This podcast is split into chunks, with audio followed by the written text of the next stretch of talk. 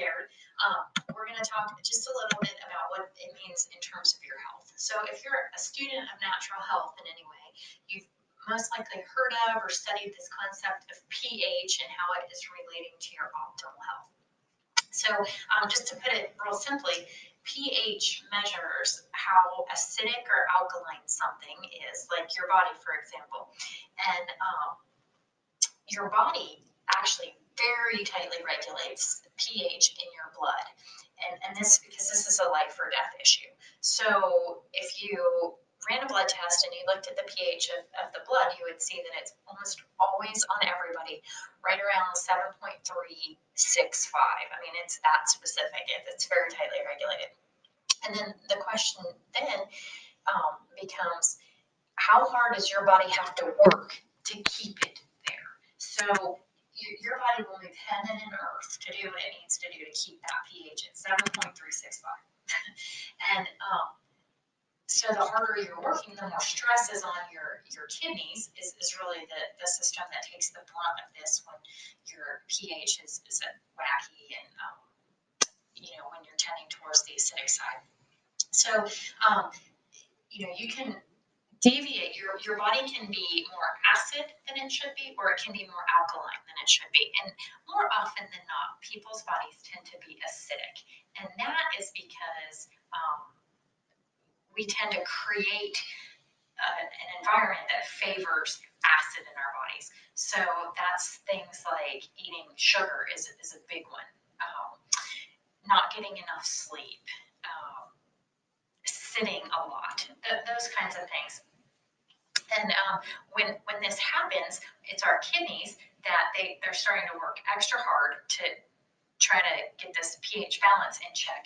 And when your kidneys do that, they start to pull minerals and electrolytes like potassium and magnesium out, and you lose them in your urine, and they're excreted in your urine.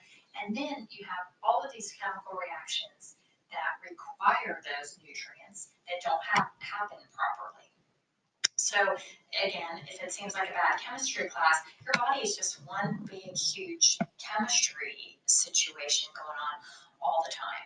So, um, you know, and, and I'll just talk briefly about when you are too alkaline, which, you know, everybody thinks if something is good, more must be better. But you could completely go overboard and eat only green leafy vegetables and nothing else. And if you did that long enough and you didn't do it, you didn't eat anything else, you would actually create an alkaline imbalance.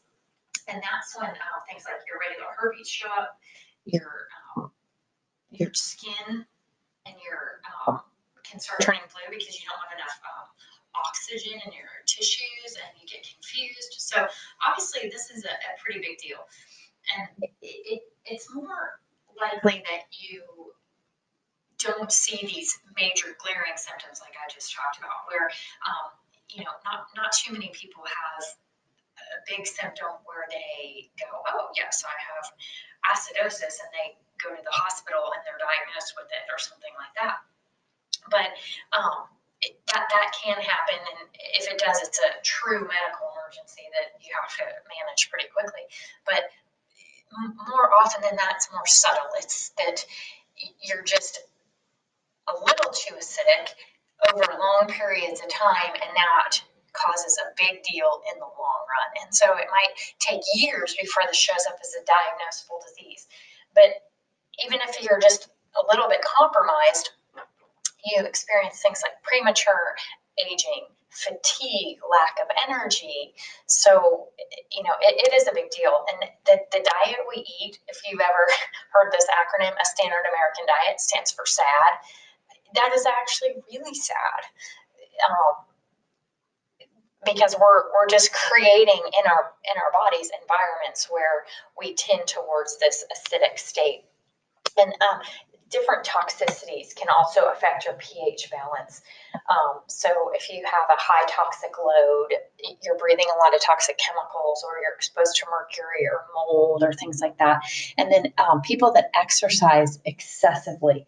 So really, um, long distance runners or triathletes or um, you know any kind of endurance athlete, you can again too much of a good thing can cannot be so good after all.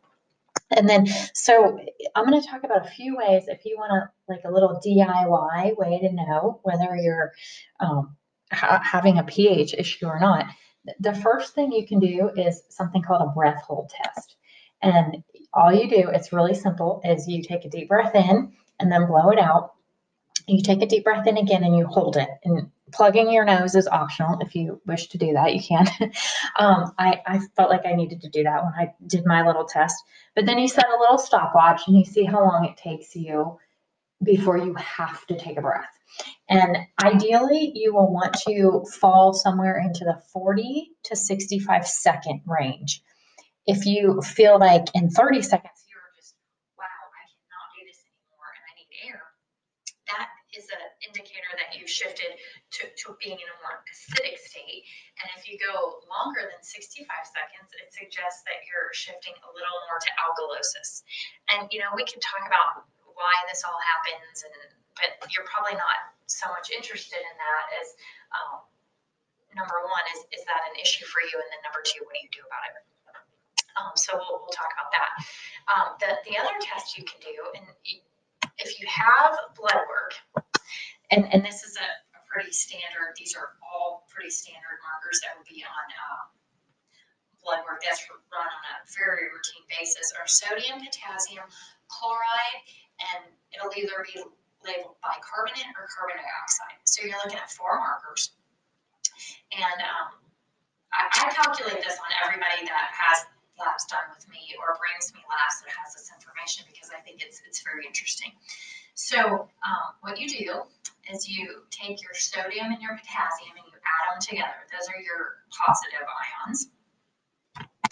And then you subtract out your chloride and bicarbonate added together. Those are your negative ions. So you've got positive minus negative. So again, that's sodium and potassium added together minus chloride and bicarbonate or carbon dioxide added together. So if you if you calculate this, it's called the anion gap. And you can research that term, um, tuck it away, A-N-I-O-N, anion gap. And the ideal ranges are between 7 and 12. If, if your range is lower than 7, it, that's a rare thing. Um, so, you know, we won't talk about that very much. That's where you're tending towards being alkaline. But if your range is higher than 12, it, it's suggestive of acidosis, which is, you know, just being in a more acidic state than you want. And then also um, maybe even a B vitamin, specifically thiamine B1 deficiency. So, um, you know, just for what that's worth, if you have your labs around and you want to look at that, or the next time you get them done, or if you if this is something for you and you come in with me, you say, "Hey, I want that," and we can put it on your um, your test. Um, so it, that's not routinely calculated, but it, it's something that the, the four elements are there, and then you can calculate it for yourself. Um, and then if you if you take this little test and, and you fail, you might want to just think, okay, well, I need to do more to get myself in a more alkaline state. And the things that you can do for that are eating diets focused on fruits and vegetables, specifically the green leafy variety. Things that are full of fiber and minerals like magnesium and potassium, those positive ions that we want to increase and then eliminating fried foods and um, using dairy in moderation and then also conventional sources of meat so um, those are ones that are going to be fed corn and um, you know probably getting some antibiotics and growth hormones and all that kind of stuff Th- those sources of meat are very acidifying to the body compared to their grass fed and pastured counterparts. So you always want to um, get the best quality meat that, that you can. And then um, also, and, and I think this is good for for most people, vitamin B is a very common deficiency in, in most people. So, um, you know, a good B source of B vitamins that contains uh, thiamine, which is B1. So, um, anyway, I hope you found this little uh, test helpful and um, it just gave you some food for thought. Um, if you have any questions about this or the health, a health related issue and you want to um, talk to me and have a free consultation, just visit my Dr. Jeni um, website and click on the button to schedule a free consultation. It's drjeni.com. Okay, well, thanks for listening and I hope you have a blessed day.